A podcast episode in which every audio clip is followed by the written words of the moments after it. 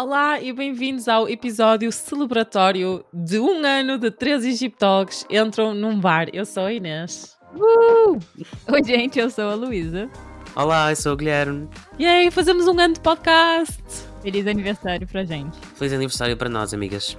Nem acredito. Conseguimos. Esperávamos, desejávamos, conseguimos. Conseguimos. Conseguimos, sim, senhor. O primeiro ano já está. Um ano de vida já temos.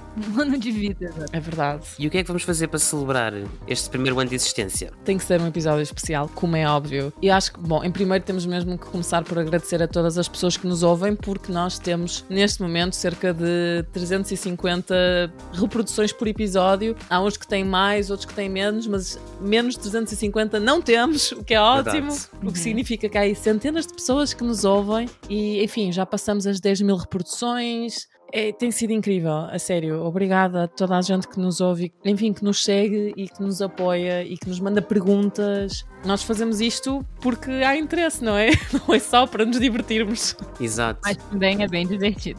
Sim, e tem sido uma jornada eh, muito intensa. Como sabem, nós ainda não temos patrocinadores e, portanto, é tudo feito com o nosso esforço coletivo e com a brilhante edição da Inês, há que dizê-lo. Obrigada. E, portanto, poder contar com o vosso carinho, com o vosso apoio, com o vosso interesse por este projeto é algo que nos enche de uma alegria imensa e tem sido ótimo. Descobrimos a quantidade de pessoas, quer em Portugal, quer no Brasil, que se interessam pelo Antigo Egito e que estavam sequiosas de material em língua portuguesa. É verdade. ah, no âmbito da podosfera. E, portanto, tem sido mesmo muito bom. Obrigado por estarem connosco. É verdade. Até neste momento ainda somos o único podcast em português exclusivamente sobre o Antigo Egito e Egiptologia, mas esperamos que um dia Claro. tenhamos concorrentes, não é? Para dizer que de facto não. As pessoas seguem-nos porque nós somos mesmo bons, não é porque não há alternativa.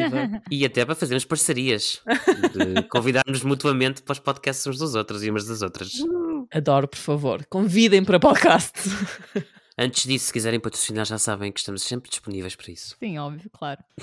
Sim, nós temos muita gente que nos pede para fazermos mais episódios por semana, fazer episódios semanais ou, enfim, YouTube e tudo isso. E nós Uhum. gostaríamos muito de chegar aí, mas infelizmente isto é ainda uma coisa que nós fazemos nos nossos tempos livres. É algo que ainda fazemos ao fim de semana ou ao final do dia. Infelizmente não somos pagos para estar aqui, talvez um dia. Portanto, enfim. Agradecemos sempre as sugestões e quer dizer que gostam de nos ouvir, mas para já vamos ter que continuar a manter o- a periodicidade e o formato quinzenais, portanto, mas, mas acho que continuamos aí a pôr bons episódios. Eu acho que sim, eu estou confiante que sim. E acho que o episódio 2 vai ser incrível, digo-vos já. Incrível! Incrível, e porquê? Porque envolve diretamente os nossos e as nossas ouvintes. Exato. Portanto, vamos ter um episódio especial. No Instagram nós perguntamos, ah, sim, no último episódio já tínhamos anunciado, mas nós temos um novo, uma nova página de Instagram, 3 Egiptólogos Podcast. 3 é um numeral, não é escrito por extenso, mas vamos deixar isto tudo na descrição do episódio, portanto depois também podem lá ir ver. E este foi um, um conselho, foi uma sugestão de uma seguidora que de facto nos deu esta ideia para termos uma página onde pudéssemos ilustrar as coisas de que falamos do- no podcast, não é? Porque é um formato de áudio, não é um formato visual, e assim através desta página de Instagram podemos ilustrar tudo aquilo que estamos a falar. Portanto, através desse Instagram e também da minha página, Uma Egiptóloga Portuguesa, perguntamos às pessoas o que é que querem saber sobre nós, o que é que querem saber sobre o Antigo Egito e sobre a Egiptologia, e recebemos uma data de perguntas Verdade. às quais vamos tentar responder. Algumas foram condensadas porque eram parecidas, portanto vamos tentar responder às vossas curiosidades. E para além das perguntas, também queríamos agradecer a todas as pessoas que não nos enviando perguntas, enviaram-nos eh, votos de parabéns, de felicidades para o projeto. E, portanto, apesar de não ter sido em forma de pergunta, portanto, não aparecem aqui, mas não queríamos deixar de agradecer a vossa escuta sempre. Sim, obrigada. Obrigada. Obrigada por estarem desse lado. Eu sei que nós dizemos isto sempre, mas é mesmo verdade. Este podcast só faz sentido se houver pessoas que o queiram ouvir, não é? Portanto, agradecemos muito. E especialmente agradecemos a vossa participação, porque é sempre bom saber. Eu digo sempre isto, eu odeio. Eu não gosto de- dessa ideia de que eu devo dizer às pessoas aquilo que elas devem aprender. Eu gosto que me digam a mim o que é que querem aprender e então partimos desse princípio, porque aquilo que é interessante para mim pode não ser interessante para vocês e está Claro. tudo bem. Não há problema nenhum. Bom, então vamos começar? Nós gru- agrupamos as perguntas, as primeiras, acho que três ou quatro são perguntas sobre nós três e o resto são perguntas mais egiptológicas. Então vamos começar com as perguntas mais pessoais. Onde vivem hoje Inês e Guilherme e onde trabalham? E Luísa, né? Mas enfim, eu respondo. Isso, isso que eu ia dizer, e Luísa também. Não, a Luísa foi expressamente deixada de lado. Exato. A pergunta dizia: pergunta só à Inês e ao Guilherme onde é que vivem e onde é que trabalham. Bom, então eu começo, já que ninguém quer responder. A Inês vai responder. Não, eu começo. Ok. Eu moro em Chicago, hoje em dia, nos Estados Unidos. Guilherme, para de rir de mim. E estou acabando a minha tese na Universidade de Chicago. Então, eu moro e trabalho e estudo por aqui. Uma bela cidade, já lá estive, já fui visitar a Luísa, posso confirmar que tem um belo verdade. apartamento. Ah, obrigada! Só que é muito frio, gente. Gelado. Para brasileiros, gelado. Chicago. Boa sorte para quem visitar. Eu acho que até para portugueses, meu Deus, não estamos habituados a esse frio, essa neve. Então, eu neste momento vivo em Lisboa e trabalho na Universidade Nova de Lisboa, mais especificamente no Centro de Humanidades, o CHAM. E, enfim, estou agora a fazer um pós-doutoramento e nos próximos três anos ficarei por Lisboa, depois logo se vê.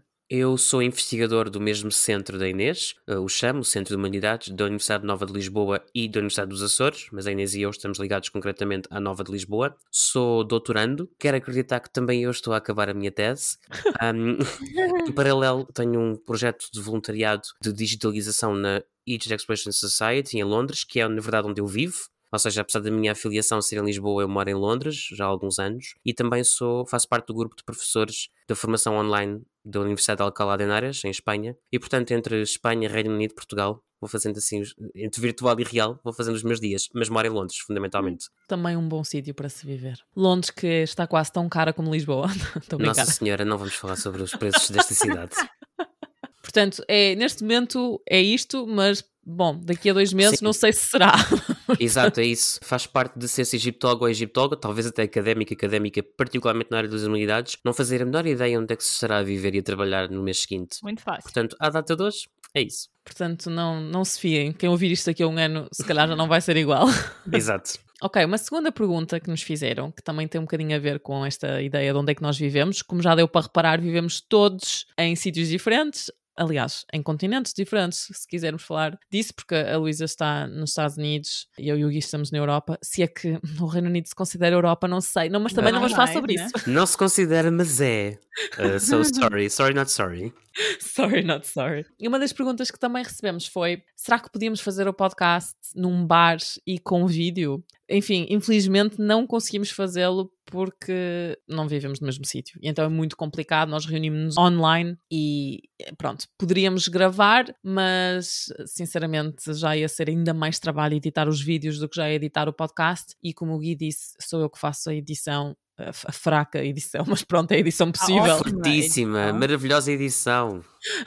Portanto, enfim, seria mais complicado, daria mais trabalho e infelizmente nós não temos essa disponibilidade. Mas adoraríamos, claro, fazer um, um podcast num bar todos os dias, sempre com vídeo. Isso seria o nosso sonho, claro que sim. Mas infelizmente para já não é possível. Se bem que, recentemente, estivemos os três em Montpellier, em França, para um congresso e gravamos um episódio ao Uhum. vivo, os três, que está no meu Instagram, uma egiptóloga portuguesa. Isso, exato. E estávamos num bar. Estamos realmente num bar. Estávamos num bar e, portanto, está disponível para reverem se quiserem, porque ficou guardado, foi uma live, mas ficou gravado enquanto vídeo. Portanto, já aconteceu, irá voltar a acontecer, tenho a certeza. Na Holanda esse ano, eu espero. Sim, Sim, em Leiden é provável que aconteça outra vez. no verão, em agosto, provavelmente teremos outra live no Instagram. Portanto, fiquem, fiquem ligados.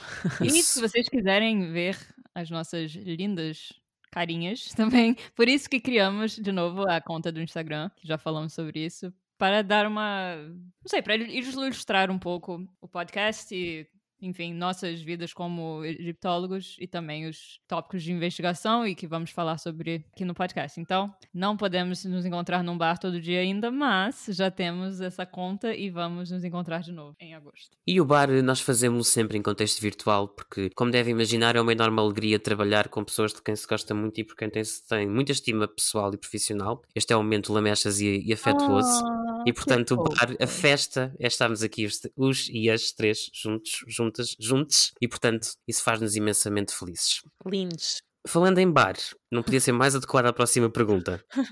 E vejam os nossos queridos e queridas ouvintes se conseguem adivinhar quem a terá feito. A terceira pergunta que nós recebemos foi: quantos copos bebe a Inês por dia? A Inês, sim, a nossa querida Inês Torres, coautora Inês. deste podcast. É esta É. Inês, sim. Quem, quem terá feito esta pergunta? Quem Quem terá terá? feito? Talvez o, a alma demoníaca de Luísa Osório da Silva. Olha, é assim, neste momento não estou a beber nada, percebem? Porque eu sou muito. Inês, eu queria uma média, tá? Olha, uma média, não sei. É assim, ocasionalmente um copinho ao jantar de vinho. hum, que Percebe que eu contida. sou chique. Chiquérrima. Não, mas por acaso, olha, já bebi mais, já bebi menos. Isto depende, depende do espírito. O que podemos dizer é que, eh, ainda que existam, obviamente que existem, mas não há muitos egiptólogas e egiptólogas que sejam abstémios e abstémias. O que, dada a dureza do trabalho, te- atenção, nós estamos conscientes do nosso privilégio, como é óbvio, mas dadas a, a dureza e a hum, incerteza do nosso trabalho, acho que, enfim, eh, justifica de alguma forma que tenhamos de beber um copito ao outro para conseguirmos levar as nossas investigações avante. Arqueólogos, inclusive, têm fama de beber muito. E eu não bebo Hum. muito. E quando eu vou em escavações, geralmente eu sou a única que não está bebendo muito. E sempre me acham um alien. Mas enfim. É verdade. Ah, Eu posso confirmar que de facto Luísa não bebe e família de Luísa, inclusive, compra garrafas de vinho para mim, porque a Luísa não bebe. Quando eu morava nos Estados Unidos, não é? Porque agora já. É, haha. Coitado, vou mandar uma garrafa de vinho pra você no correio. Será que chega? Obrigada. Chega, mas depois tem que pagar taxas, portanto Ah, não, então não não faças isso. Hum. Vou mandar várias, então, pra você ter que pagar. Opa, espírito demoníaco. Olha, falando em espíritos, outra pergunta que temos. Olha, não perguntamos ao Gui quantos copos é que ele bebia por dia, mas pronto. É, não faz é. Não sei se queres responder. Gui, assim, Não, não. passa, passa à frente. que faça. Seria mais engraçado. Falando em espíritos, ah, próxima pergunta. Quais são as divindades favoritas de cada um de nós e porquê? Nós já tínhamos mais ou menos respondido estas questões em episódios passados, mas eu acho que podemos fazer aqui um sumário. Claro. Portanto, começamos pelo Gui, que não respondeu à questão dos copos na, na última pergunta. Portanto, és tu primeiro. Bom, eu trabalho diretamente com religião, com fontes religiosas, e portanto, divindades egípcias é qualquer coisa que atravessa muito os meus dias, as minhas reflexões, as minhas inquietações e ansiedades também. E portanto, é um bocadinho difícil para mim escolher uma divindade. Geralmente, quando eu tenho de escolher só uma, escolho Ptah, porque é uma divindade que está testada em muitos períodos históricos distintos, Ele é fofinho. também, desde Eu diria. de- é, desde o Império Antigo até ao período ptolomaico, portanto é um bocadinho assim omnipresente, vá, na religião egípcia. E depois é multifacetado, porque é uma divindade criadora que cria através da palavra que é pensada no coração e pronunciada através da língua, mas também é o patrono dos artesãos. Tem uma, uma, uma esposa que é também simpática, é mulher de, de Ptah de alguma forma, se bem que também pode ser um pouco, eh, às vezes, cruel, porque em algumas eh, visões Ptah é, é consorte de, de Sermet. E, portanto, é uma divindade que eu gosto particularmente pela sua, pela sua versatilidade, por ter um ar fofo, assim, em corpo dito mumiforme, enfim. Isto tem problemas, mas pronto. Com o seu tocado, também tem um tocado muito particular, tá, que é facilmente distinguível. Cria o mundo, mas também ajuda aos artesãos. Enfim, é uma divindade que eu simpatizo. E vocês? Olha, eu já me fizeram essa pergunta nesse podcast, imagino que tenha sido o Guilherme, não lembro ao certo. E eu dei uma resposta polêmica, que na, na época ele achou uma resposta péssima. Eu falei que a minha divindade favorita era o Aten. que é o deus de Akhenaton, né? No período de Amarna, Akhenaton, vamos simplificar bastante, ele basicamente eleva o Aten ao único deus egípcio. E eu gosto do Aten porque eu acho ele um deus muito mal entendido, porque todo mundo acha que só porque o Akhenaton, enfim, apagou todos os outros, ele é um deus meio chato, mas eu gosto do Aten. Até porque já existia antes. Sim. Já existia antes. Pois de- é, já existia antes, a iconografia dele é super interessante, que é Uhum. sempre, ele é representado como um sol, e as, os raios solares têm mãozinhas, e eles entregam sinais de o Ankh, ou sinal de vida, ao, principalmente ao Akhenaton e a Nefertiti, mas é, eu acho muito legal, muito dinâmica uma iconografia, e eu acho legal que o sol é personificado e tem mãozinhas. Enfim, uma resposta menos polêmica seria a deusa Mescanet, Hum. que eu gosto bastante porque ela é a deusa de tijolos de adobo. E quem já ouviu o nosso podcast sabe que eu gosto muito de tijolo de adobo, ou mud brick em inglês, e que eu acho ela muito legal e ela é muito importante para proteção de mães e crianças, por exemplo. Então, ela é uma deusa que eu acho bem interessante e bem divertida também. Sim, é uma divindade particularmente querida também de Arel Medina, pelo menos pelas fontes que temos. Já eu sou a pessoa mais justa deste grupo Olha. e mais verdadeira, na verdade. Ah, Ok. Fica no ar. A minha deusa preferida é Maat. Precisamente porque é a deusa da justiça e da verdade. Alô, a pessoa que ama crime. mas Exato. Reparem, no episódio é uh, I love crime, adoro crime, e depois é, ah não, eu sou toda equilibradinha, toda justa, toda verdadeira, a minha deusa preferida é Maat. Hum. Inês, quem é que queres enganar, Inês? Eu acho que isto demonstra que eu estou mesmo a tentar disfarçar a minha verdadeira personalidade, é escolher a deusa Maat. Toda a gente sabe que tu escolhias Isfet. Isfet é a contraparte de Maat, ou seja, representa o caos, a desordem, a Vai falsidade. logo pro Apófis, Inês, para de mentir. Apophis! Aquela serpente maligna. Apophis ou Apep é a serpente que tenta todas as noites destruir o nosso amigo Sol, o deus Sol Ra, na sua barca, mas nunca consegue. Até à data nunca conseguiu, diga-se. Não, Maat é a minha deusa preferida, gosto muito dela, gosto muito do conceito de Maat, deusa do equilíbrio, da ordem, Uhum. da verdade, da justiça e, muito interessante, pelo menos para mim, uma deusa sem templo. Uhum. Ou seja, não existem templos à deusa Maat, no entanto, é uma deusa importantíssima. Atenção, importantíssima pelo menos a nível do Estado Uhum, egípcio, da religião, digamos, governamental, porque de facto o, o rei oferece Maat aos outros deuses, é uma das funções do monarca do Egito é manter Maat, ou seja, manter a ordem, a justiça, o equilíbrio, e portanto é uma das minhas divindades preferidas. Para além de Maat, também gosto muito da Ator, a deusa do amor, da música, da embriaguez. Uhum. Ah, chegamos. Eu estava achando a Inês muito meiga demais. Voltamos aos copos, na verdade. Sim, e como vocês disseram duas, se eu puder acrescentar mais uma, Sim. no polo oposto, porque está muitas vezes tido como uma divindade intelectual, ainda que ele também seja muito importante para o trabalho artesão. Mas pronto, no campo oposto eu gosto muito de Bes. Ah, sim. Bes é uma divindade anã, ou pelo menos assim parece, anã, com uma cara que pode parecer assim meio assustadora ao início, mas ele é meio assustador exatamente porque protege o lar. Protege o contexto doméstico, particularmente das crianças. E, portanto, é uma divindade muito, eu acho simpática. Também tá, tem alguma associação com a música, através do Ihi, que às vezes se confundem um pouco na iconografia, os dois. E, portanto, se puder acrescentar uma segunda divindade, eu diria o Bes. Uhum. Eu acho que já comentei aqui antes, mas eh, o meu marido e eu uma vez vimos uma exposição sobre Bes em Amsterdão e no final podíamos criar o nosso próprio Bes. Ah, E foi todo um momento de felicidade e alegria. ai, que legal. Sim, depois mandávamos por e-mail. Criavas o teu próprio Bes, pintavas com as cores que querias. Atenção, isto era para os meninos, para, para as crianças. Mas obviamente que eu passei não sei quanto tempo a criar um próprio Bes. Mas o Guilherme adorou. Claro. Também, também passaria. E outro dado curioso sobre Bes, se me permitem, é que o nome da ilha espanhola de Ibiza Hum. tem a ver com Bes. Porque as divindades egípcias, sob a forma de amuletos e outros objetos, chegam a territórios do, no lado oposto do Mediterrâneo, no Mediterrâneo Ocidental, e ainda que, claro, sejam utilizados de outra forma, não podemos falar de egipcianização, nada desses conceitos, porque a utilização é, é- é distinta, mas a verdade é que, por evolução, acredita-se que Ibiza venha do nome Bes egípcio. Também é engraçado. Muito bom. E pronto, isto foram todas as perguntas pessoais. Uhum. E então agora acho que passamos para as egiptológicas. Sim. Desde logo uma pergunta muito visual, que por isso é que nós criamos a página de Instagram. Exato. Uma das perguntas que nos colocaram foi como é que era a moda egípcia? Como é que os antigos egípcios e egípcias se vestiam? E a resposta para esta pergunta, como para muitas perguntas neste Sim. podcast, é Depende. depende. Depende quando, onde, quem. Temos que fazer todos esses recortes para responder à pergunta, não é? Portanto, aquilo que nós vamos fazer agora é dar assim um bocadinho de generalizações, não é? Mas pronto, de uma forma geral, quem tinha mais dinheiro tinha roupas mais elaboradas, digamos assim. Ou seja, tanto quanto sabemos, os camponeses, a grande maioria da população, ter-se vestido de forma mais simples. Um saiote, por exemplo, para os homens, para as mulheres um vestido, talvez um chale para as noites frias e assim. Sapatos.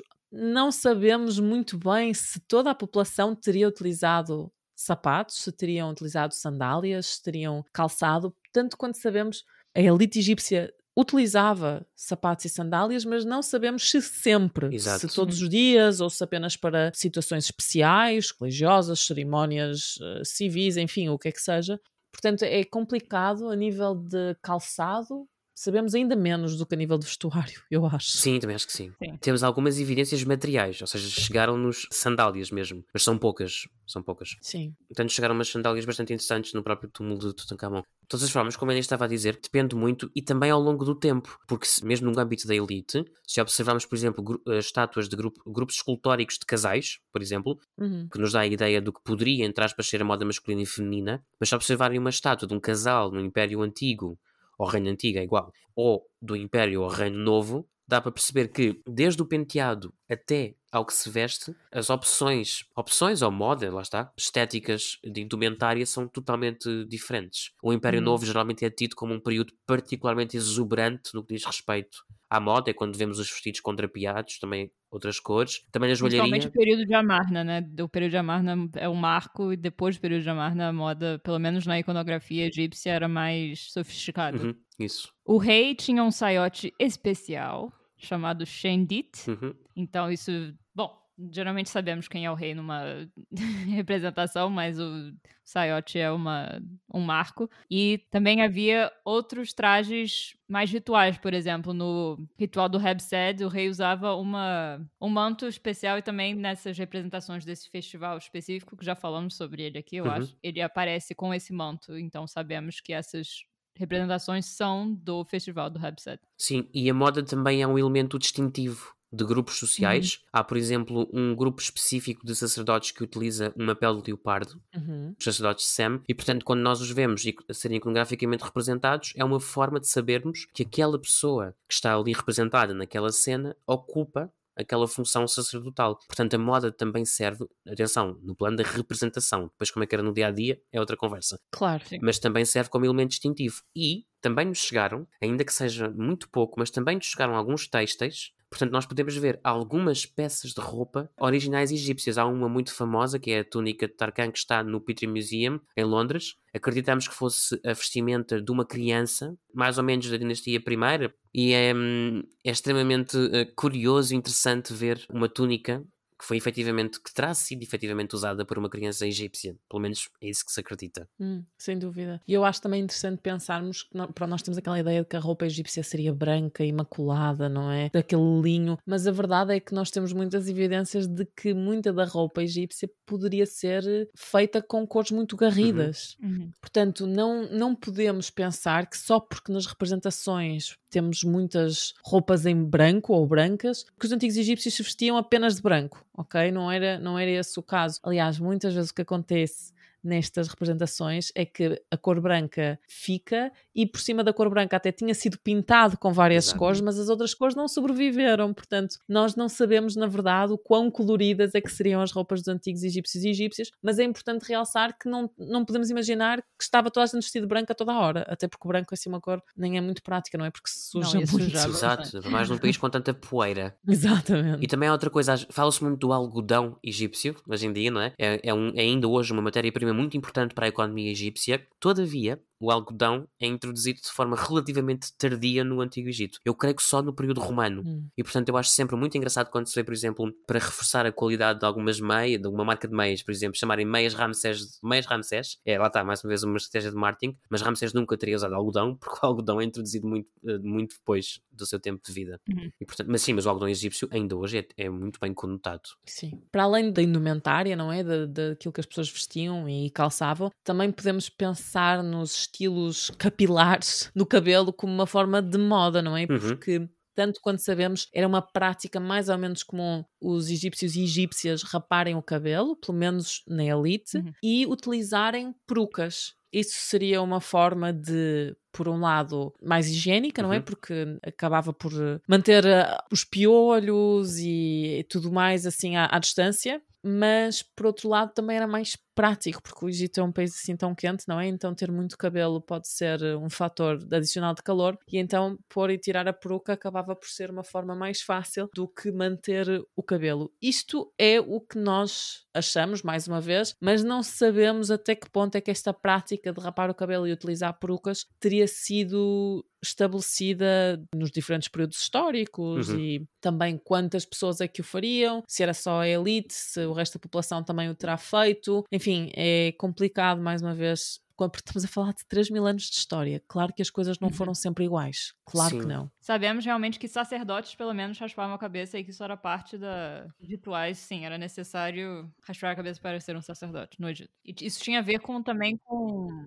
Pureza, Purificação. oh, isso. É. Esse elemento da moda enquanto distinção social e também, às vezes, de desprezo por outras classes, nós vemos quer na literatura, quer na ecografia. Eu estou-me a lembrar de um texto que é conhecido em vários suportes, mas que é, e que na verdade são vários textos, mas que é uma obra clássica do, da chamada literatura do Império Médio, que é a Sátira dos Ofícios, Sim. em que basicamente a ideia é um pai a tentar convencer o seu filho, a explicar que ele tem de estudar, tem de se concentrar para ser um escriba, porque as outras profissões sofrem todas vários reveses nos seus labores e, portanto, convém que o filho aprenda corretamente, estude corretamente e aprenda corretamente a escrever a ler, a contar, a matemática, etc., para ser escriba, porque senão corre o risco de ser como o carpinteiro, como o oleiro, enfim, profissões manuais. E uma das coisas que desagrada ao pai e que o pai tenta argumentar para convencer o filho a estudar é precisamente que essas pessoas não têm tempo e não têm forma de se cuidar esteticamente.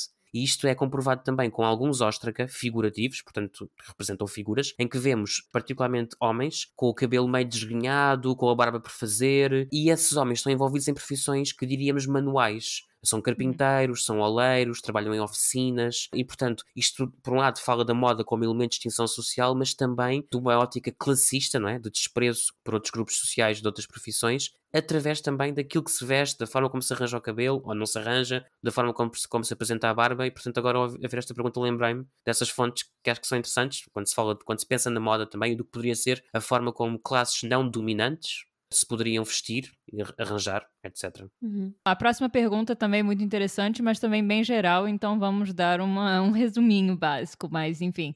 Quais contributos da civilização egípcia podemos ver na arte, literatura e ciência? Eu confesso que esta pergunta me assusta. A pergunta é ótima, atenção, muito obrigado a quem a fez. Sim. Mas assusta-me porque, por dois motivos. Em primeiro lugar, porque não sei por onde começar. Pois, é. pois. E em segundo, porque quando nós falamos de contributos de uma civilização, temos que ter algum cuidado para não cair no difusionismo, que é a ideia uhum. de que uma coisa acontece num lugar porque aconteceu noutro. Se é verdade que podemos falar de trânsitos, de fluxos de ideias, também é verdade que quando essas ideias, esses conceitos, esses objetos chegam a um outro local ou a um outro tempo, eles já são recebidos, percebidos, adaptados de forma diferente. E portanto podemos dizer assim: ah, é como havia procissões no Antigo Egito, Hoje em dia há precisões, portanto é uma influência egípcia. Temos de ter muito cuidado com este tipo de afirmações de, de causalidade, de causa e efeito tão, tão clarividentes, porque há muita coisa a acontecer pelo meio entre, por exemplo, uma precisão entre, entre o Templo de Karnak e o Templo de Luxor e uma precisão do Corpus Christi no Portugal Barroco por um exemplo. Ou seja, há muita coisa no meio, não é? E portanto, fico, insisto, a pergunta é excelente, mas fico a pensar como é que podemos responder à pergunta de forma, eu diria, responsável e também sucinta. Alguém tem ideias? É complicado porque, de facto, o que é, que é um contributo? E se calhar um contributo para nós não era a mesma coisa que os egípcios uhum. consideravam um contributo. Hum, portanto, acaba por ser complicado. Sei lá, eu estou a pensar, por exemplo, na arte, quantas pessoas falam do busto Nefertiti como se fosse assim uma coisa intemporal, fantástica, quase, quase parecida, uma mulher quase parecida connosco, uhum. não é? Nos dias de hoje. Será que esse busto pode ser considerado um contributo? Mas nesse caso é até interessante porque o busto não era um, um produto final, né? Era um, mo era um modelo, na verdade. Então, não sabemos nem se o artesão que estava trabalhando nesse busto, o Tutmose, teria pensado nesse busto como uma obra de arte, porque ele parece, pelo menos, que ele teria usado o busto como um modelo, né, para fazer outros tipos de outros estados. Então, também, como a Inês disse, não necessariamente o que cons nós consideramos contributos seja uma seja igual ao que os egípcios considerariam. Exatamente, por isso é que é muito complicado fazermos estas escolhas. Mas podemos dizer, de certa forma, que, independentemente daquilo que nós consideramos tenham sido um contributo na arte egípcia, na literatura e na ciência, o que importa é que eles produziram elementos artísticos, literários e científicos que lhes eram importantes. E eu acho que tentando falar de um ponto de vista mais egípcio, por exemplo, eu penso, no caso literário, penso, por exemplo, num conto de Sinué, uhum. que é considerado um dos grandes marcos da literatura egípcia, até pelos próprios egípcios, porque o texto foi copiado tantas vezes, foi ensinado em tantas escolas, que claramente, mesmo que fosse ensinado com um olhar mais crítico, mesmo que fosse ensinado a dizer, olha, isto é o que não deves fazer, ou, ou ensinado para mostrar os erros, a verdade é que foi um conto altamente publicitado, entre aspas, durante, durante centenas de anos que foi copiado. Portanto, de certa forma, se calhar podemos tentar pensar naquilo que poderíamos dizer que os próprios egípcios consideravam contributos da sua própria civilização, não Sim. sei. O caso de Sinué é interessante porque realmente eu acho, eu diria que é o, pelo menos do que nós sabemos, né, que foi preservado, que é provavelmente a obra literária mais importante do Antigo Egito, mas não é uma não é uma história que tenha, não sei, que seja muito popular no mundo moderno, né? Isso, por exemplo, Gilgamesh da Mesopotâmia uhum. é muito bem conhecido ainda e é muito até bem lido, eu acho acho que foi traduzido para português no Brasil, pelo menos recentemente. Então é uma história que continua bem conhecida, mas se não é, não é uma delas. Uhum. Embora exista um romance contemporâneo, se não me falha a memória de um autor polaco, não tenho a certeza, que se chama Sinué e já foi adaptado também a algumas produções. Não sei se existe um filme ou não, não tenho a certeza, mas eu acho que Pensando agora do ponto de vista, por um lado, ou seja, como eu estava a dizer, os, próprios, os contributos que os egípcios sentiam que estavam a concorrer, a contribuir para algo benéfico na sociedade, podemos também pensar, e aqui, aqui estamos totalmente no domínio subjetivo, ok? No domínio pessoal, o que é que nós apreciamos particularmente no Antigo Egito, mas isso, insisto, é totalmente pessoal e subjetivo, não é um dado científico. Eu gosto muito da literatura egípcia e, portanto, estamos a falar, uhum. bem, já gosto mesmo muito dos hinos dedicados a deuses, claro, mas para além disso, na literatura de ficção, entre aspas, narrativa, né? gosto muito do cinema e gosto muito do Náufrago. Sim. São dois textos que eu gosto mesmo muito. E eu acho que a nível científico, talvez possamos realçar a importância, por exemplo, que tiveram certas figuras médicas uhum. no Antigo Egito. Por exemplo, estou a pensar em Imhotep. Imhotep foi um arquiteto, o arquiteto ao qual atribuímos a construção e a criação da primeira pirâmide, da pirâmide escalonada, a pirâmide de degraus ou a pirâmide do rei Djoser. Esta figura era uma figura importante no seu tempo, mas ao longo dos séculos também não tanto quanto arquiteto, mas como médico. Ou pelo menos foi sim adorado em tempos futuros, não é? Foi sim relembrado. E portanto, claramente os contributos de Imhotep foram, de alguma forma, acabaram por fazer parte da cultura e da memória cultural do Antigo Egito durante muitos séculos. E ele até foi divinizado. Uhum. A determinada altura tornou-se ele próprio numa divindade. Portanto, contributos na medicina, contributos para a literatura, não sei, na arte, o que é que poderemos dizer? Desde logo, a própria, se quisermos enquadrar como arte, a própria arquitetura, não é? Uhum, uhum. É indiscutivelmente, bom, eu diria até um contributo para o mundo, no sentido em que podermos observar e visitar estes monumentos é uma experiência, sem dúvida, muito hum, estimulante e frutífera a vários, a vários níveis. E a arquitetura egípcia é habitualmente conotada como um dos grandes contributos à humanidade, não é? As pirâmides de Giza são a única maravilha do mundo antigo que subsiste até hoje e a arte como um todo, embora também já falámos no episódio sobre arte, vão ouvir por favor, que aquilo que nós entendemos como arte se calhar não era necessariamente para os antigos egípcios e portanto é difícil. Será que houve criação da arte pela arte? Acho que é um pouco uhum, difícil falarmos uhum. sobre isso. Sim, portanto, esta é uma pergunta complexa. Muito complexa. e poderia ter sido respondida em, muito, com maneiras completamente diferentes de como nós resolvemos responder, né? Claro. claro. E essa é a beleza também de, das ciências sociais e humanas. Eu, eu acho que sim, é essa possibilidade de nos apercebermos de que há pessoas que têm opiniões diferentes e está tudo bem, desde que essas opiniões sejam justificadas. Cientificamente, sim. claro. Sim, e, e fica a ideia que, na verdade, nós temos material egípcio, seja ele iconográfico, arqueológico, textual, sobre, as, sobre os mais diversos tópicos, as mais diversas áreas que hoje chamaríamos áreas de saber. Então temos papiros sobre ciência, medicina, matemática, magia, uh, lá está, temos inúmeras representações artísticas, digamos, quer em 2D, quer em 3D, portanto, pintura, escultura, arquitetura, muitos tipos diferentes de textos literários, textos mais líricos, textos narrativos, textos entre aspas, científicos, manuais de rituais, por dizer assim também, e portanto a panóplia de fontes que nós temos é imensa uhum. e é apenas uma porcentagem ínfima de tudo o que teria existido, com deixa de ser extraordinário. Sem dúvida. Então, continuando ainda na ideia da arte, se calhar a arte, entre muitas aspas, não é? Mas passamos para a próxima pergunta, porque é que as esfinges, eu julgo que se referem à grande esfinge de Giza, porque esfinges há muitas no Egito, mas o que é que representa a grande esfinge de Giza e porquê é que foi construída? Esta pergunta, e Luísa, acho que concordarás comigo, deve ser a Inês a responder, ou não fosse, ou não fosse o título do livro que publicou recentemente. Por que, que a esfinge perdeu o nariz? Leiam, por favor, leiam, que é muito interessante. É uma excelente introdução à egiptologia. Obrigada. Bom, eu não sei, eu já não me lembro, escrevi isso pai há um ano, não estou a brincar. Esqueci. Esqueci-me, já não Mas, assim, leiam o meu livro para saberem as respostas da pergunta. E muitas outras. Mas eh, são perguntas que, na verdade, também é difícil de responder. O que é que a esfinge representa? Representou várias coisas diferentes ao longo do tempo para os antigos egípcios. Foi interpretada e reinterpretada de formas diferentes. Portanto, a figura da esfinge, por um lado, é uma figura relacionada com a realeza do Egito. A esfinge tem cara humana e tem corpo de leão normalmente, mas também temos esfinges que têm, por exemplo, cara de carneiro. Uhum. Que estou a pensar no templo de Karnak, Sim. em Luxor. O carneiro era o- também o deus, uh, o animal relacionado com o deus Amon. Mas quando está relacionada com a realeza, normalmente temos uma esfinge com cara humana e a cara humana representa a cara do monarca do Egito. Portanto, nesse aspecto, a esfinge é um símbolo real, mas a própria esfinge também é um símbolo divino e ela própria, a grande esfinge de Giza, foi a determinada altura também considerada um deus por si só. Foi, por exemplo, identificada com o deus Ra-Horachti, que é um deus solar. Ra era o deus do sol, Arachti O Horus do Duplo Horizonte, sim. Exatamente, o Hor ou Horus do duplo horizonte. Portanto, foi associada com essa divindade solar, mas também com Hor Em Achet, o Horus do horizonte, ou o Horus no horizonte, outra divindade de certa forma associada com a realeza, e por isso nós temos várias interpretações diferentes das fins. O que é que ela representava? Representava coisas muito diferentes ao longo do tempo, mas acho que de uma forma geral podemos dizer que sempre teve uma presença divina para, Sim. para os antigos egípcios e Ou egípcias. seja, é sempre um símbolo de poder, não é? Seja ele um poder divino ou um poder real, monárquico, ou é os dois combinados, na verdade, acaba Uhum. por ser um, um símbolo de poder. Claro. Agora, porquê é que foi construída? Excelente pergunta.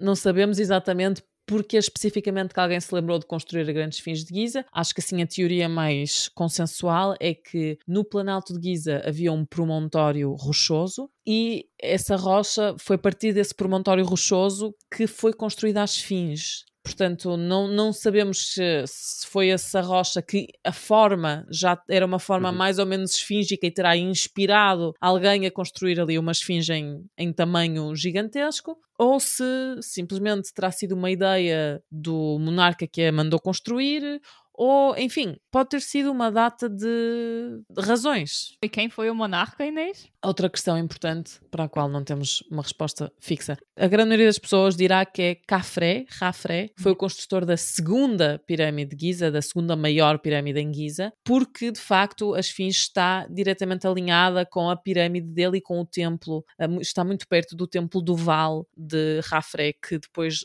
leva até à pirâmide dele. Contudo, alguns egiptólogos já sugeriram que tivesse afinal sido Khufu Exato.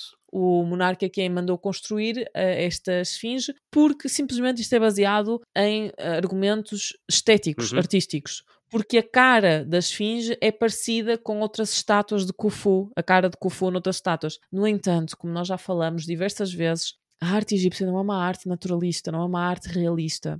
O objetivo aqui não é utilizar as feições ou, ou- documentar as feições do monarca o mais precisamente possível. E, portanto, Não é um retrato fotográfico nesse sentido. não, não. E portanto acho que não faz grande sentido dizermos que foi Khufu simplesmente porque se parece com Khufu a nível artístico. Pronto, faz muito mais sentido Rafré porque está literalmente em alinhamento com a pirâmide e os templos funerários de Rafré. Mas pronto, Sabemos que ela foi restaurada ao longo do tempo, por exemplo, por Tutmose IV, e é um dos textos mais interessantes do Egito, eu acho, é Dream Stealer, Estela Uhum, do Sonho, que é um texto que ele diz que Oremachet veio para Tutmose IV em um sonho e ele disse que se ele restaurasse e limpasse a esfinge, ele seria o próximo rei. Então é um texto muito interessante também demonstra que mesmo que seja um monumento da quarta dinastia, ele permaneceu muito Exato. importante. O Tu- Tutmose IV da oitava dinastia no Reino Novo. Então décima são- oitava. Eu falei o quê, gente? Oitava? Ai, socorro. Décima oitava dinastia no Reino Novo.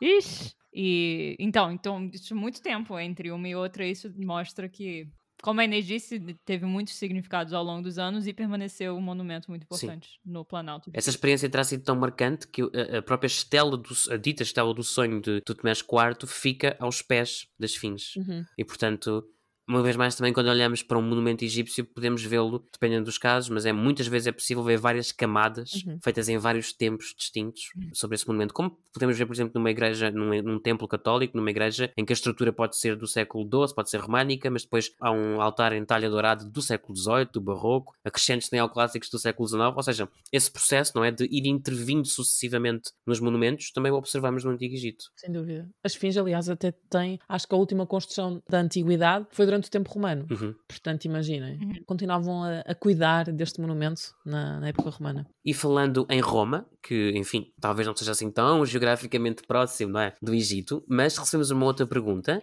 em que nos questionam quais seriam os reinos vizinhos do Antigo Egito. Minha primeira interpelação, Depende. quando? Depende. Quando? Exato. Ah, é que o próprio território egípcio não é fixo. Uhum. Aquilo que se entende como território egípcio vai mudando ao longo dos milénios, sendo que uma das funções do monarca, a nível ideológico, estou a falar a nível ideológico, era também alargar o território para expandir Maat. Ah, É claro que certamente haveria outros interesses da ordem económica, financeira, social, etc. Mas havia essa justificativa de alargar o território para expandir Maat. E portanto, aquilo que é Egito, particularmente num período onde a expansão colonial e imperial foi mais forte, no, no Reino Novo, é diferente. Ainda assim, o que é que podemos falar de vizinhança do Antigo Egito? Acho que depende do período, realmente. A Núbia, por exemplo, foi sempre um vizinho constante, mas a relação entre Egito e Núbia mudou muito Sim. ao longo da história egípcia. Na Idade do Bronze Tardio, por exemplo, é uma época conhecida como uma época de globalização, entre aspas, no mundo antigo, e havia vários outros poderes importantes na vizinhança do Egito, incluindo, por exemplo, os hititas na Anatólia, Atual Turquia, mais ou menos. Sim. Na Mesopotâmia, em Chipre também, em algumas cartas mencionam o reino de Alixia, que achamos que seria a área do Chipre. Uhum, A Núbia, claro, continua. A Núbia, que é no, no atual Sudão. exato. Sim, um poder importante. Enfim, depois disso, do- na época de Ramsés III, por exemplo, a Líbia começa a ficar mais importante. Então, de- realmente depende muito do, do período histórico. Sim, se pensarmos nos vizinhos, nos vizinhos ocidentais do Egito, é um pouco mais complexo na medida em que, no que é atualmente a Líbia, tanto quanto sabemos, não havia um Estado unificado. Existiam diferentes povos, Sim. mais ou menos nómadas, com diferentes formas de circulação no território, que também vão eles paulatinamente emigrando para o Antigo Egito. E depois viríamos a ter uma dinastia dita Líbia, ou seja, governada em que os faraós, em que os reis são pessoas com nomes ditos líbios. Mas a Líbia, enquanto unidade territorial, não existia propriamente. E por isso é que às vezes é tão difícil de falar de vizinhos, porque o Egito é verdade que se expande e se contrai, Uhum. mas por oposição a muitas outras entidades políticas à volta, mantém uma certa estabilidade, se podemos dizer assim. A- A fragmentação política é muito maior na Ásia Ocidental, por exemplo, não é? Sim. com reinos que estão constantemente a conquistar uns aos outros, alianças políticas que se vão forjando. Isto é muito visível nas cartas da Marna, que já falámos aqui também. Principalmente no Levante, né? Que eram vários reinos pequenos e eles constantemente em conflito. E Egito tinha um império no Levante em algumas épocas, mas também os hititas, Mesopotâmia, enfim. Era uma área muito volátil e, o, como o Gui já disse, o Egito era talvez uma parte daquela... parte do mundo mais estável, né? Sim. Mas, para os antigos egípcios, nas fontes egípcias, o mundo estava relativamente bem organizado em quatro, vamos dizer, povos, em quatro unidades demográficas, que seriam os próprios egípcios, os núbios, os líbios e aquilo que às vezes traduz como asiáticos, portanto, as pessoas que viviam atualmente na Ásia Ocidental. Mas isto, e, e vemos isto em representações de túmulos, por exemplo, eh, com iconografia diferente. Olha, mais um, mais um elemento da moda, na verdade, da forma como os povos estrangeiros se vestem. Mas isto é uma visão muito hum, ideologicamente controlada dos estrangeiros, dos, dos povos vizinhos, porque a realidade política e demográfica, social era muito mais complexa e foi variando ao longo do tempo. E até vemos em alguns textos do Antigo Egito, quando falam de diferentes povos, por exemplo, na Núbia, Uhum. povos com diferentes nomes, que os nomes, atenção, que os egípcios lhes davam, portanto, não, não temos bem a certeza se eram esses os nomes utilizados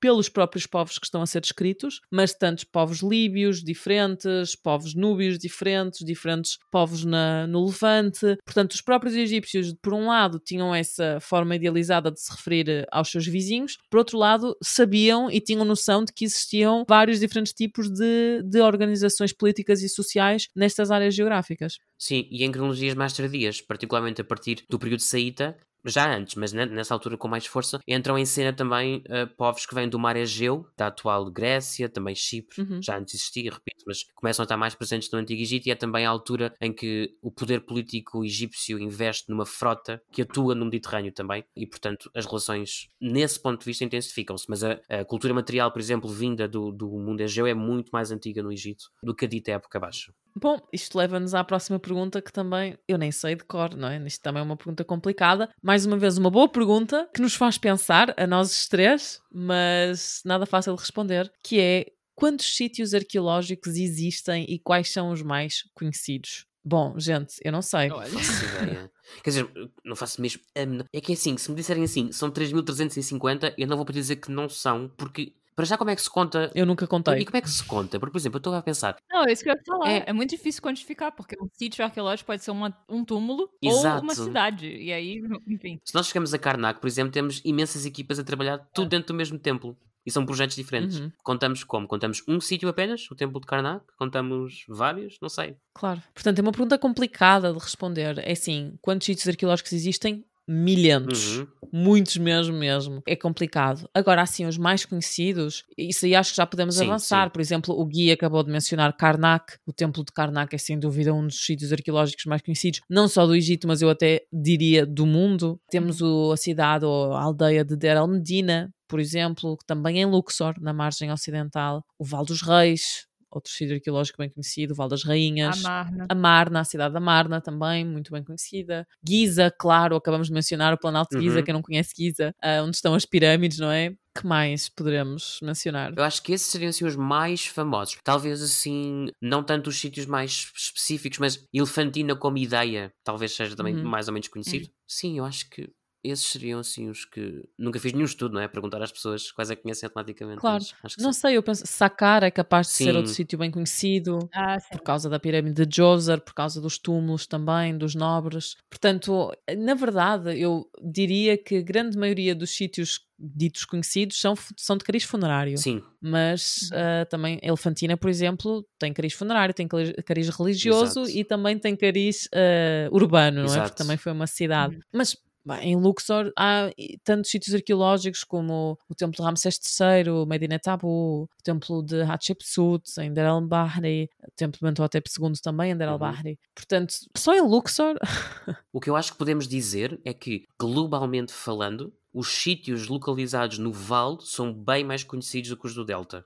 sim. É claro, Roseta vem logo à cabeça por causa da pedra, né? Rashid, na verdade, mas em geral eu acho que os sítios do Delta são menos conhecidos. Aqueles mais conheci- O mais conhecido será Tanis, provavelmente. Alexandria também, não é? A cidade de Alexandria. Claro que sim, claro. Também porque muito trabalho no Delta está sendo Verdade. feito agora, né? Então. E falando também nisso, vocês podem ter notado pela nossa resposta que eh, o foco da disciplina egiptológica, historicamente, foi em templos Uhum, e tumbas. E agora isso está mudando e tem muito mais gente interessada em cidades, realmente. Mas isso, os mais conhecidos, por exemplo, Karnak, Giza, etc., ainda são desse Uhum. caráter mais religioso ou funerário, que o foco da disciplina está mudando, mas Sim, recentemente o- uma equipa egípcia redescobriu um sítio arqueológico que era uma cidade que estava associada ao palácio de Malcata de Amenhotep III. Aquilo é absolutamente fantástico. Uhum. Eu tive a oportunidade o ano passado de ir lá ver, tirei mil fotos, mas infelizmente não as posso partilhar. Claro. Pode. Ah, não pode. Não posso, não, porque tira. Infelizmente, o governo egípcio tem primeiro que fazer o Claro. anúncio de- das coisas e só depois é que eu poderia. O que partilhar. evidentemente entendemos que assim seja. Claro, aliás, vão ouvir o nosso episódio sobre Tutankhamon e percebem desde logo Exato. não é? Os traumas que o governo egípcio acaba por também ter, não é? Porque de facto estão habituados a que lhes roubem informação e a que lhes tirem o direito de falar sobre a sua própria, o seu próprio património. Portanto, desde logo se compreende que não seja permitido publicar imagens de uma descoberta sem a descoberta ter sido devidamente anunciada pelo governo egípcio. Mas pronto, de qualquer forma, essa cidade eu acho que vai passar a ser um dos sítios mais famosos do Egito. Mas ainda, ainda estão a, realizar escavações e Claro. depois vão consolidar a cidade e Portanto, até abrir ao público vai ser ainda há alguns anos, mas eu acho que se irá tornar quase uma, uma nova El Medina, um, por exemplo. Eu estou muito curioso para ver eh, a evolução, eh, as publicações associadas a esses trabalhos. Sim, Até porque Amenhotep III, portanto estamos a falar, já falámos da Mar, não é? Amenhotep III, estamos a falar do pai da Amenhotep IV barra Akhenaton, portanto, o que será que poderemos encontrar nessa cidade? Estou mesmo muito curioso. Falando em perguntas difíceis. como foram construídas as pirâmides? Não foram aliens. É isso que eu ia dizer, mas- o que sabemos de certeza é que foi por humanos, ok? pois é. sim, exato. Ah, e já agora, humanos que receberam o seu salário, porque também existe o mito, a ideia falsa de que foram escravos a construir as pirâmides. A escravatura Uhum. efetivamente existiu no Egito, em moldes totalmente distintos do nosso imaginário colonial que nos vem da experiência colonial, particularmente no nosso caso, que somos uh, luso-brasileiros, não é? Que vem da experiência colonial ibérica. Portanto, a escravatura associada, por exemplo, à dimensão étnica ou racial, ela existe no Antigo Egito, mas de um modo totalmente diferente. Não podemos falar nos mesmos termos. Portanto, temos que desligar muitas caixinhas quando pensamos em escravatura no Antigo Egito. E uma das caixinhas que temos de desligar, que também vem da narrativa bíblica e depois de Hollywood, é a ideia de que monumentos foram necessariamente construídos por escravos. Isso não é verdade. E no caso das pirâmides, temos mesmo documentação que fala dos salários recebidos portanto, a recompensa do trabalho recebido pelos trabalhadores que edificaram estes monumentos. Portanto, não foram ETs, não foram escravos, também não foram pessoas da elite, ou seja, a pegar literalmente na pedra. Podem ter sido pessoas da elite a projetar, a dar ordens, mas a pegar na pedra não terão sido também. Portanto, isso já são claro. ideias que sabemos que não foram.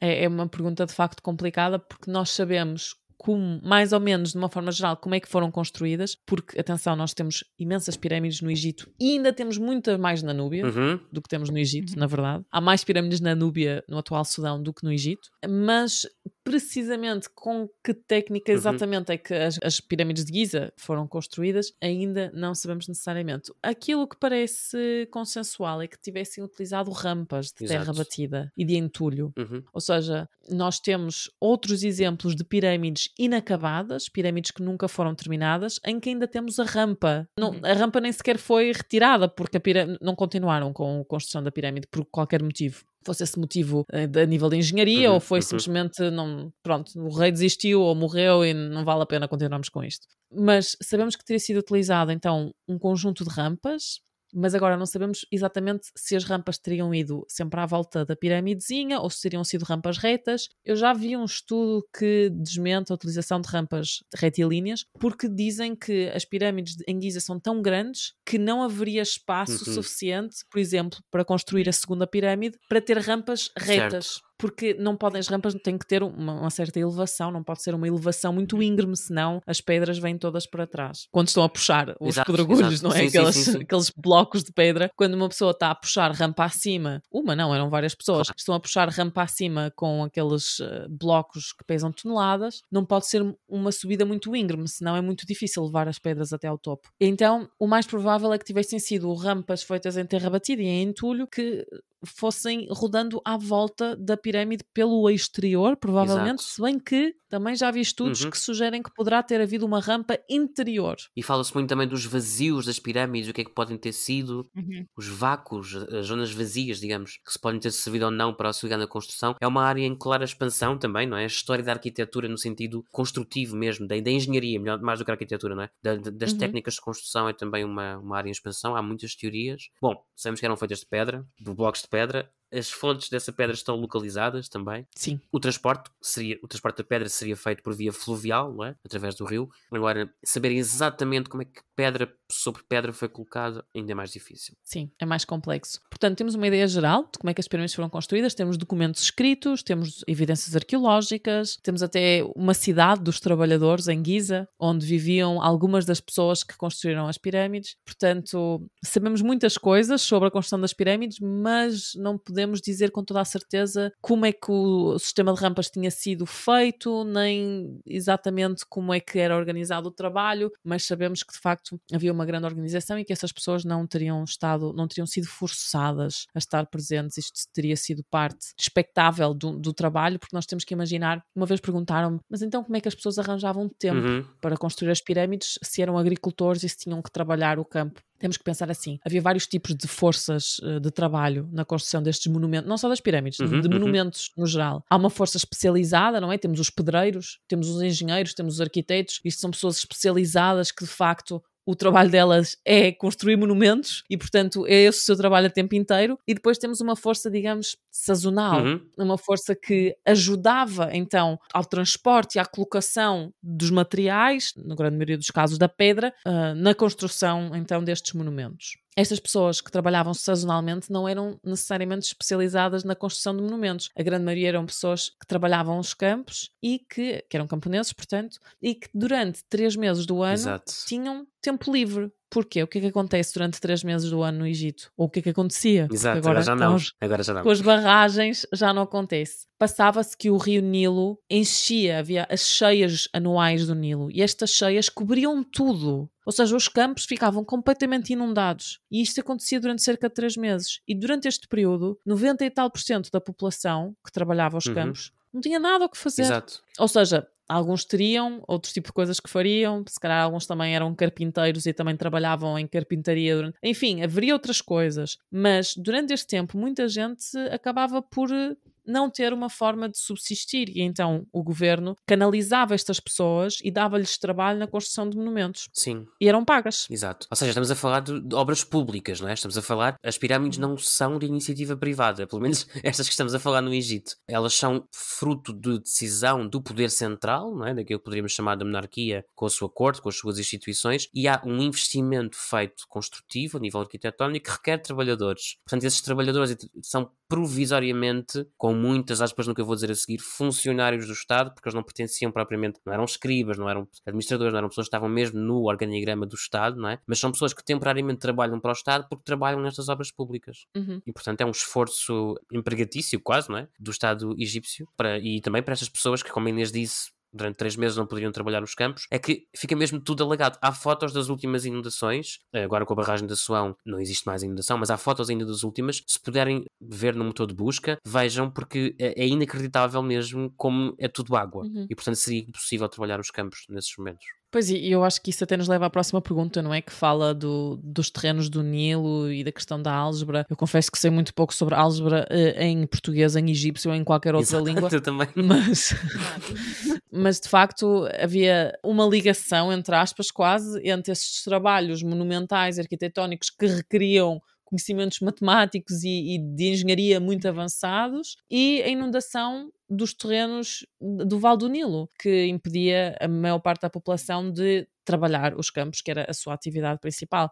Portanto, eu não sei muito bem que é que esta pergunta nos pede a nível de discutir coisas sobre a álgebra, mas de facto os conhecimentos da álgebra dos uh, antigos egípcios certamente seria muito avançado, caso contrário não teríamos uh, constru as construções que sobreviveram milénios até hoje, não é? Não, e, e, e, falando em álgebra, temos fontes importantes nesse domínio que são os papiros matemáticos. Eu estou a pensar concretamente no papiro de Bremner Rint, que vi recentemente numa exposição aqui em Londres, uhum. numa exposição sobre hieróglifos, estava exposto, nunca tinha visto exposto esse papiro, e é um papiro matemático com vários problemas, exercícios, problemas matemáticos resolvidos. Então podemos uh, ver como é que os egípcios processavam, resolviam esses problemas com cálculos de álgebra, de aritmética, de matemática, recorrendo às suas, às suas técnicas. E temos algum conhecimento através desses papiros sobre a forma como faziam contas, como dividiam também as propriedades, como geriam recursos, porque para tudo isso a matemática é necessária, não é? Claro. E portanto temos mesmo, por um lado, o aspecto mais da matemática pura, da matemática teórica, é? do, do cálculo,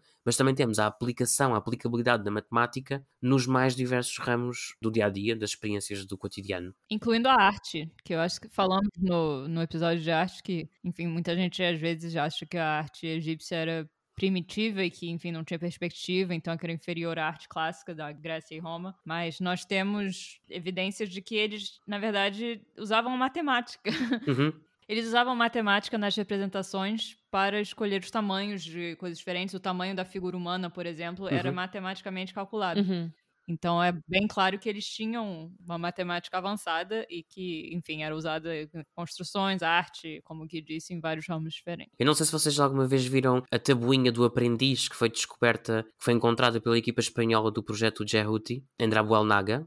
TT11. Não. É muito engraçado porque essa tabuinha do aprendiz tem, numa parte do reto, na parte direita, tem um texto escrito por um professor e ao lado copiado pelo aprendiz, com a correção dos erros. E na outra parte tem um desenho de um faraó que provavelmente, dado que Jehuti viveu entre Tutmés III e Hatshepsut, será Hatshepsut, representado frontalmente, e nós na iconografia não temos representações frontais de faraós, de reis, monarcas, Uhum. e portanto está essa figura de- está representada, essa figura régia, está representada frontalmente numa quadrícula que depois é copiada ao lado também. Portanto, é um exercício de escrita e um exercício de iconografia que acredita-se, como é uma representação frontal que não seria para uma representação iconográfica, para uma pintura, mas sim um estudo para uma estátua do faraó. Uhum. E daí está frontal com a quadrícula. Portanto, cálculos matemáticos e uma espécie de esboço, de estudo, de projeto, como diríamos na arquitetura e na escultura, para depois fazer a obra. E então, se quiserem, o projeto Jehuti tem um diário de escavação há muitos anos. Eu acho que esta tabuinha foi encontrada no primeiro ano, na primeira campanha até, mas encontram facilmente. E é muito engraçado ver, é muito pouco comum, não é? Vemos um faraó representado de frente,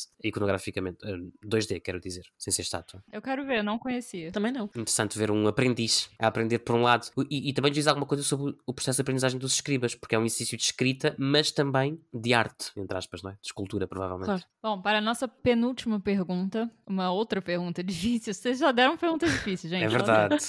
Como era a relação dos Ptolomeus com a Núbia? Quem já escuta o podcast sabe que nenhum dos três, Exato. na verdade, gosta muito do período ptolomaico, Vá, vá, infelizmente. não se trata de não gostar, Luísa. Trata-se de não sermos especialistas. É diferente. No meu caso, trata-se um pouco de não gostar, mas tudo bem.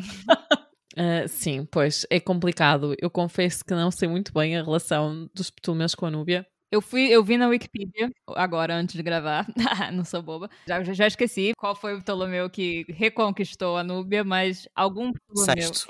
Ah, muito bem, Guilherme lembrou. Ptolomeu VI reconquistou o território núbio. E sabemos, por exemplo, na época de Alexandre o Grande já, que Alexandre o Grande e reis e rainhas núbias tinham conflitos bélicos. Uhum, então, Sim, até os romanos. é, pois é. É, é complicado. Nós também temos algumas evidências de romanos que tentaram trazer a Núbia para o seu É império verdade, é verdade. e falharam Porque miseravelmente. nessa altura a Núbia já não fazia propriamente parte do que poderíamos chamar espaço egípcio, entre muitas aspas, obviamente. Uhum. Como a Luísa disse há pouco, a relação entre Núbia e Egito oscila muito, com dinâmicas coloniais muito fortes, mas oscila muito entre períodos de maior independência, maior integração no território e, portanto, Já nesta altura, a Núbia, pronto, aquilo que nós chamamos Núbia, que os egípcios chamavam, chamavam Núbia, na verdade, era uma área geográfica que viu vários estados e vários diferentes povos e líderes culturais também e vários diferentes tipos de sociedades. E, portanto, a determinada altura nós temos, vemos a emergência do estado de Meroé. Meroé era uma antiga cidade que fica a cerca de 300 km a nordeste de Khartoum, atual Khartoum no Sudão, e que era então a, a capital do reino de Kush, ou do reino de Meroé, se quisermos dizer, entre o século VII uhum,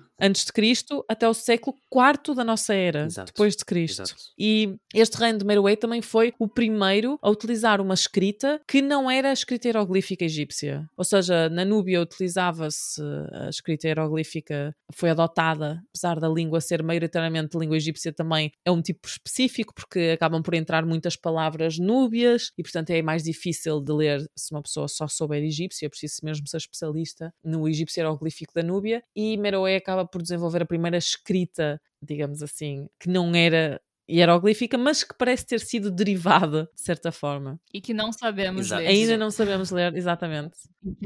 Mas, de facto, uma das coisas que chegou até nós através dos romanos foi a ideia de que Meroé era um reino governado por mulheres, Uhum. mulheres guerreiras. E de facto parece que o poder era transmitido pela linha materna, ou seja, se não eram sempre mulheres a governar, pelo menos os descendentes, eh, os herdeiros ao trono eram escolhidos através desta via materna. E é muito engraçado porque temos o título de Candace, os romanos deram esse nome achavam que era o nome de uma rainha, mas na verdade todas as rainhas ou todas as, as monarcas do reino de Meroé eram Candaces. É, Era o título que lhes era Uhum. concedido, que era Kandake Uhum. em Meroítico. Eu acho que já falámos também sobre isso no episódio sobre. Eu acho que foi num dos pod quiz. Foi no meu pod quiz. Isso. Eu fiz uma pergunta, eu acho que foi uma pergunta trick question sobre Kandak, Uhum. claro. Portanto, de facto, acho que é isto que sabemos sobre as relações. Não é bem só dos Ptolomeus, eu sei que é assim, em período Uma greco-romano. resposta meio misturada, né? Mas espero que tenha algo de interesse aí. pra- Exato. Sim, e alguns houve uma fortaleza ptolomaica na Núbia. Não sei se mesmo do Ptolomeu VI ou não, mas eu, eu já estudei período ptolomaico há muito tempo mesmo. Mas eu tenho Pois. a ideia de uma fortaleza ptolomaica na Núbia, mas posso estar a fazer um. É Cássio Iberim, mas eu não sei se é pelo. Cássio, eu sei que tem coisa de Alexandre Grande lá, mas... É Augusto. Ah, ok, então é romano. Yeah. É romano, ok. Romano. Ok, moving on para mudando o foco temporal para algo que nos seja mais próximo, próximo no sentido da área de estudos. A última pergunta que nos colocaram, décima terceira, última, quais os maiores túmulos no Val dos Reis e quantos túmulos existem lá? Bom, existem pelo menos 63, pelo menos porque são aqueles que estão contados até à data de hoje, sendo que o mais pequeno é o KV54. Eh, Os túmulos recebem designação de KV pelo seu nome em inglês? Kings Valley. E o maior é o KV5, que é conhecido como o túmulo dos filhos de Ramsés II, que tem cerca Porque ele de. teve muitos. Isso. E este túmulo, 70 não sei, não sei quantos filhos foram, mas foram umas largas dezenas. Eu acho que ele pelo menos dizia que era mais de 100. Pois, Portanto, exato. também teve muitas mulheres, não é? E este túmulo, Claro, coitados, KV5, não podia exato. ser só uma senhora. Meu Deus do céu. Este KV5 tem mais de 120 câmaras, 120 divisões, se quiserem. E, portanto, é mesmo muito grande. Mas há outros túmulos muito famosos no Val dos Reis, desde logo o famosíssimo túmulo de Tutankhamon, não é? E provavelmente muitos outros que não foram encontrados. ainda. Isso. Por isso é que eu disse pelo menos 63. É, eu acho que é importante realçar que o Val dos Reis só começou a ser utilizado enquanto espaço de enterramento da monarquia do Egito a partir do Império Novo. Exato. E tanto quanto sabemos, não foi imediatamente logo no princípio do Império Novo. O primeiro monarca que tem um túmulo no Val dos Reis é É debates. Alguns dizem Amenhotep primeiro, alguns dizem, eu acho que Tutmose primeiro. Porquê? Porque também há debate na fundação de Der El Medina. Exato. E Tutmés I é considerado o possível fundador de Der El Medina, mas acho que só temos mesmo evidências a partir da Amenhotep. Enfim, portanto, logo ali no princípio do Império Novo é que é fundado então este, este cemitério real, digamos assim, e depois é, é utilizado até o final desse período do Império Novo, que são cerca Uhum. de 500 anos. E depois, Sim. então, acaba por ser abandonado e os monarcas do Egito vão ser enterrados noutro, noutro sítio. Portanto, só para terem uma ideia, nos 3 mil anos de história, o Val dos Reis só foi utilizado durante cerca de 500. Exato. É, corresponde ao Império, ao Reino Novo, portanto, e nos dias 18, 19 Podemos e 20. fazer um episódio sobre cemitérios reais em Sim. algum outro Sim. momento. Tem muita coisa interessante para falar. Seria muito interessante. sim. Até porque vai mudando, era mesmo interessante Uhum. falar sobre isso. Bom, chegámos ao fim das nossas perguntas. Certamente muito mais haveria a dizer para cada uma delas, mas o episódio também já vai longo. Foi uma ótima forma de celebrarmos com os nossos e as nossas ouvintes. Uma vez mais, muito obrigado pela vossa presença, pela vossa escuta. E já sabem que nos podem contactar agora também através do nosso Instagram. O arroba é 3 em numeral árabe, portanto os numerais que nós usamos. 3 Egiptólogos Podcast. Podem também contactar-nos através do nosso e-mail podcast.egiptologia.gmail.com Nós gostamos sempre muito de ler as vossas perguntas, críticas, comentários, sugestões. De vez em quando aparece assim um hater ou outro, mas felizmente tem sido coisa pouca. e também vos pedimos para fazerem uma avaliação, preferencialmente de 5 estrelas, no Spotify e também noutras plataformas onde podem comentar, como por exemplo a Apple Podcasts. Podem encontrar-nos nas mais diferentes plataformas, incluindo aquela em que estão a ouvir neste preciso momento. E portanto, já sabem, gostamos sempre de entrar em contato convosco e não percam os próximos episódios. Yay! E não, essa última parte do episódio não é. O Gui fala a mesma coisa todo episódio. Não gravamos e a gente só insere. Então ele já memorizou isso tudo e ele fala isso tudo em todo episódio. Parabéns, Guilherme. Bom, e que venham muito mais anos de podcast, que possamos celebrar muito mais anos. Exato, esperamos que sim. Bem, isso também resta-me agradecer aqui aos meus coleguinhas que fazem o podcast comigo, porque isto tem sido muito bom e tem sido uma boa aventura. E olha, está a dar resultados, as pessoas gostam, temos bons comentários. Como o Gui diz, de vez em quando aparece um ou outro que não, não curta a nossa cena, mas pronto, é assim, não podemos Tudo agradar bem. a toda a gente. Tudo bem, tudo bem. Não, Não, podemos não agradar a podemos. toda a gente. Isso está tudo bem, é tranquilo, é mesmo assim a vida, não é? É isso. E temos aprendido muito também a fazer isto. É verdade. Porque os vossos comentários interpelam-nos muito para ir pesquisar outras coisas e tem sido um grande desafio também aprendermos a comunicar aquilo que fazemos, Claro. que é algo que não desenvolvemos muito na nossa formação e que é fundamental. Claro, por exemplo, eu não sei, só destas perguntas que estamos aqui a falar, são coisas que algumas delas nunca me passaram pela cabeça, não é? Exato, exato. Obriga-nos, força-nos a sair da nossa zona de conforto e a tentar explorar outros tópicos e a tentar ver o Egito antigo e moderno com olhos diferentes. Portanto, obrigada também, porque cada pergunta, cada comentário, cada coisa que nos enviam é uma forma diferente de nós pensarmos e vermos o antigo Egito. Obrigada. Obrigada, gente. Beijos. Tchau, beijinhos. Feliz um ano. Feliz Feliz um aniversário! ano. Feliz aniversário para as amigas. Beijinhos! Beijinhos. Beijos.